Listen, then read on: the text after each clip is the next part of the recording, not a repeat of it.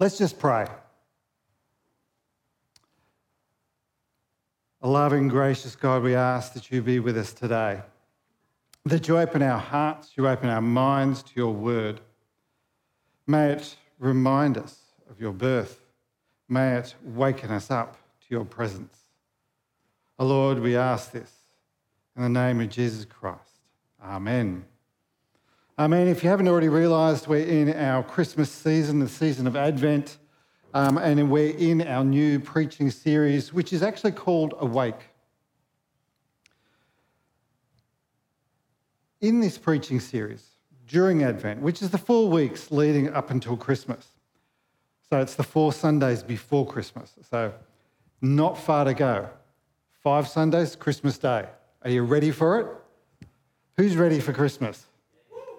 There's a couple of people, yes. oh, everybody else is going, no, not yet, not yet. But during Advent, as a church, we actually reflect upon the nature of Jesus um, and the promises that um, he would come to earth and redeem the world. So that's the kind of thing that we do. We reflect on, on who Jesus is as we enter into Advent, enter into this time of preparation for Christmas. So the four weeks is meant to help us prepare ourselves for Christmas Day. So it's meant to be helping us lead up and get ourselves organised and prepared and ready for Christmas Day as we wake up on Christmas morning and we celebrate again the birth of Christ. So I want to ask you this before we kick into the Bible verses that we've got for us today. Has anybody read the book by Charles Dickens, A Christmas Carol? Anybody ever seen the movie A Christmas Carol? How many people have seen the movie at least? Excellent. Now, you, know the story um, is around Ebenezer Scrooge and how he's visited by um, three ghosts of Christmas, past, present, and, and future that they come and help him see that, that he, what he's become and help him change his ways.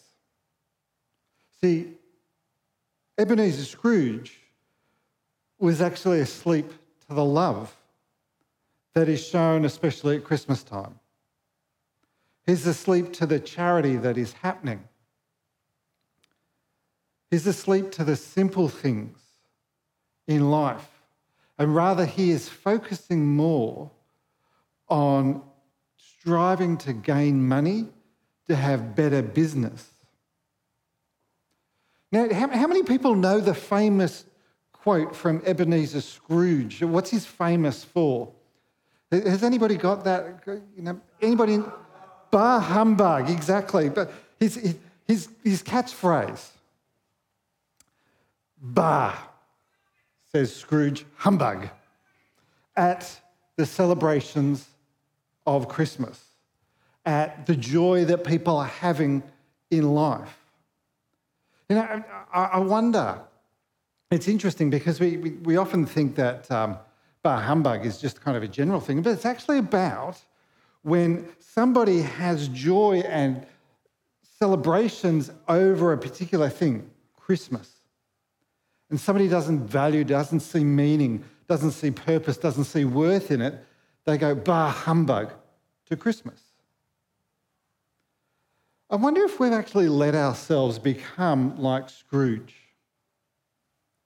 where we've actually fallen asleep to the joy, where we've fallen asleep to the wonder, where we've fallen asleep to the true meaning of Christmas where we, we, we're not seeing that Christmas is about the birth of Jesus Christ, but rather we're seeing it about the purchasing of gifts, about the food that we have, about family and friends, and they're all wonderful, they're all important. But I'd have to say to you, I think the world has fallen asleep to the fact that Christmas is about Jesus, not about Santa, not about the gifts that we give. And as much of it, as beautiful it is, it's not about trees, it's not about decorations, it's not about any of the trappings that we have. Christmas is about Jesus. And I'd actually see, I actually think that the world is often more in tune of saying bah humbug to the church about the message that Christmas is about Jesus rather than about all those fun things that they have, about what can you get out, what presence can we have. So, in this Advent series, in this series where we're looking at waking up to Jesus, we're going to awaken ourselves to the story of Jesus and we're going to awaken ourselves to Jesus at Christmas time. Today, I'm going to explore with you what it means to be awake to Jesus coming as a baby. We're going to be awake to Jesus coming as a baby. In fact, that God actually came into the world at all, took notice of the world and wanted to change it, wanted to redeem it, wanted to restore it. You know, so often I think that people would have probably paid more attention if, if Jesus came in a, in a chariot or a flaming chariot or coming down from heaven on a cloud or something like that. But he, God chose not to do that, but God chose to come as a baby who was wrapped in cloth and placed in the manger.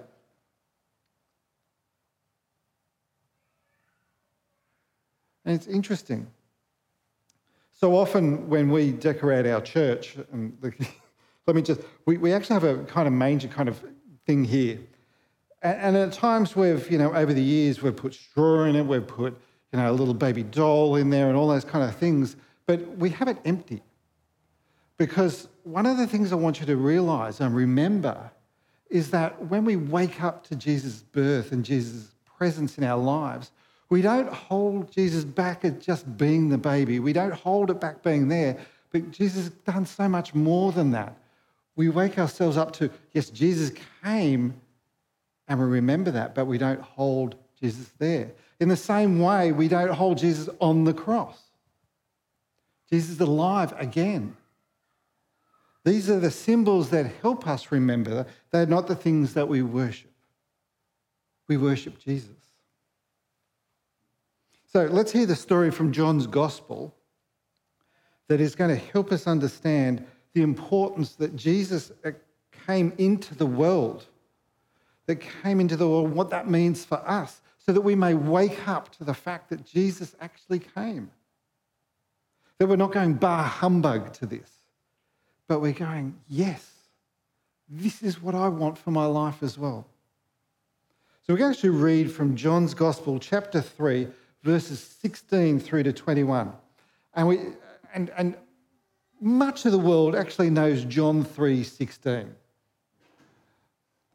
I hate to say that often the world also goes bar humbug to that as well.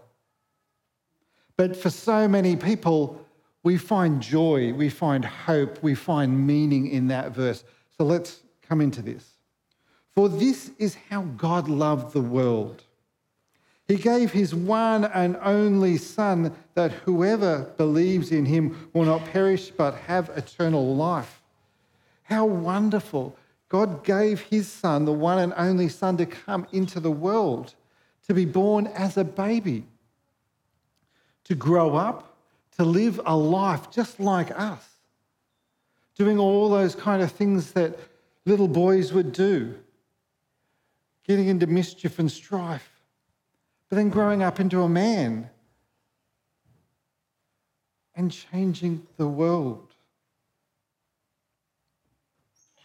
See, on verse 17, it says, God sent his Son into the world not to judge the world, but to save the world through him. And so, as I said, we always link the birth with the cross. We always link that together because it's the saving grace of Jesus that we have for us and our life and our world. It goes on to say, There is no judgment against anyone who believes in him, that is, in Jesus.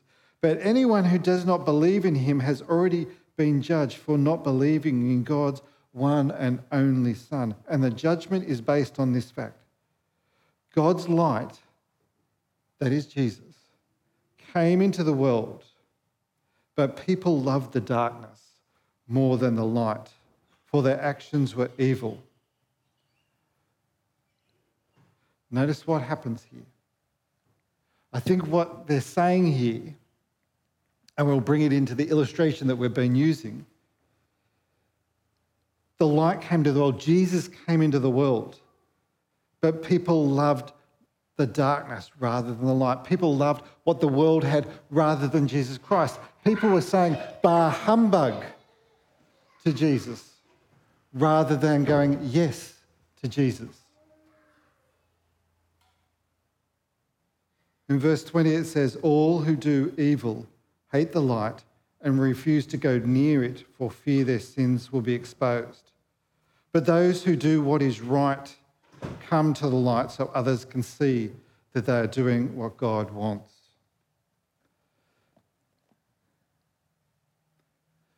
God's promise for the world was that he would send his only son into, that, into our world. And the world would be changed because of what Jesus has done. Now, this is not just something that is, you know, just sits in our New Testament. There is the Old Testament that prophesies about Jesus, about Jesus being born as a child, not coming in this chariot, not coming, you know, as an adult, not just coming upon the world, but being born and raised and being God's chosen to change. See, in Isaiah 9, and Isaiah 9, and let, let's, let's come here. Isaiah 9, verse 6 says, For a child is born to us, a son is given to us. This is a prophecy of the Messiah. This is a prophecy about Jesus Christ. The government will rest on his shoulders, and he will be called Wonderful Counselor, Mighty God, Everlasting Father, Prince of Peace. His government and its peace will never end. His rule, he will rule with fairness and justice from the throne of his ancestor David for all eternity. The passionate commitment of the Lord of Heaven's army will make this happen. See, we have that prophecy of Jesus we have the prophecy of the Messiah that a child will be born. God will come as a baby. We have that prophecy that God will come as a baby. It breaks into our world and changes us. And are we awake that Christmas is about Jesus' birth? Are we woken up to Jesus that he is going to come and redeem the world? Have we woken up to that? Or Isaiah 7, verse 14 says, All right, then, the Lord himself will give you the sign. Look, the virgin will conceive a child, and she will give birth to a son, and will call him Emmanuel, which means God with us. Jesus is God with us, born of a virgin. Now, we're going to not read the Christmas story, we're going to leave that for Christmas Day for us about the birth of Jesus.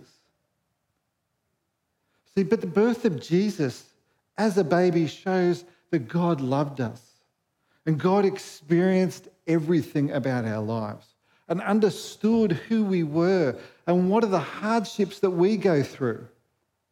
See, God, Jesus is God in the flesh. Jesus is divine in his nature. Jesus is godly, he is holy. If we read the very beginning of John's gospel, it reminds us that Jesus has been with us always, from the very beginning of time and creation to his birth, to his death and resurrection, and into the future. Jesus has always existed. Christ has always existed. And we celebrate this at Christmas time that Jesus became flesh and dwelt amongst us. So, my question for us today is Have we woken up? Have we woken up to Jesus coming as a baby? Or have we got some other idea of what Christmas is about? Have we woken up to Jesus? Or are we stuck with a bah humbug about it all? Have we woken up to Christmas at all? About celebrating the birth? How are we spending more time preparing for food and the festivities that revolve around this? Or are we taking that moment to center and change ourselves so that we can know that Jesus came into our lives, came into us for us so that we may be redeemed? God has shown us the love that only He can have divine love born in a child of Jesus Christ. Let's just pray.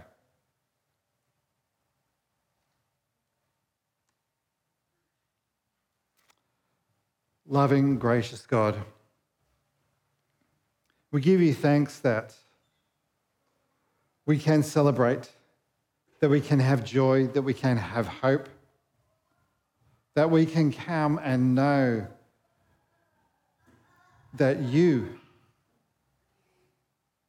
came into the world not to condemn it, but to give it life,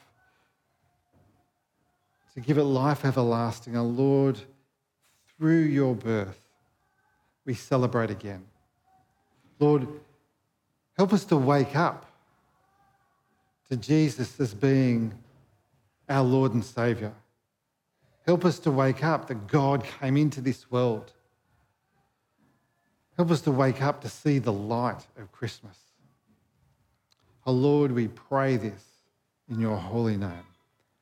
Amen.